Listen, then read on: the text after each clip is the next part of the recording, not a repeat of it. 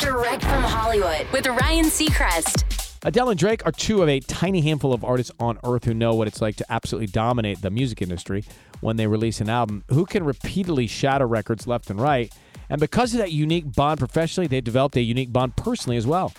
Adele tells the CBC's Show Q, having access to someone else who knows exactly what it's like to be in a certain position sometimes is the reason we're such good friends. If I try to talk to one of my other friends about it, they have no idea what I'm talking about. They'll switch off. They can't relate.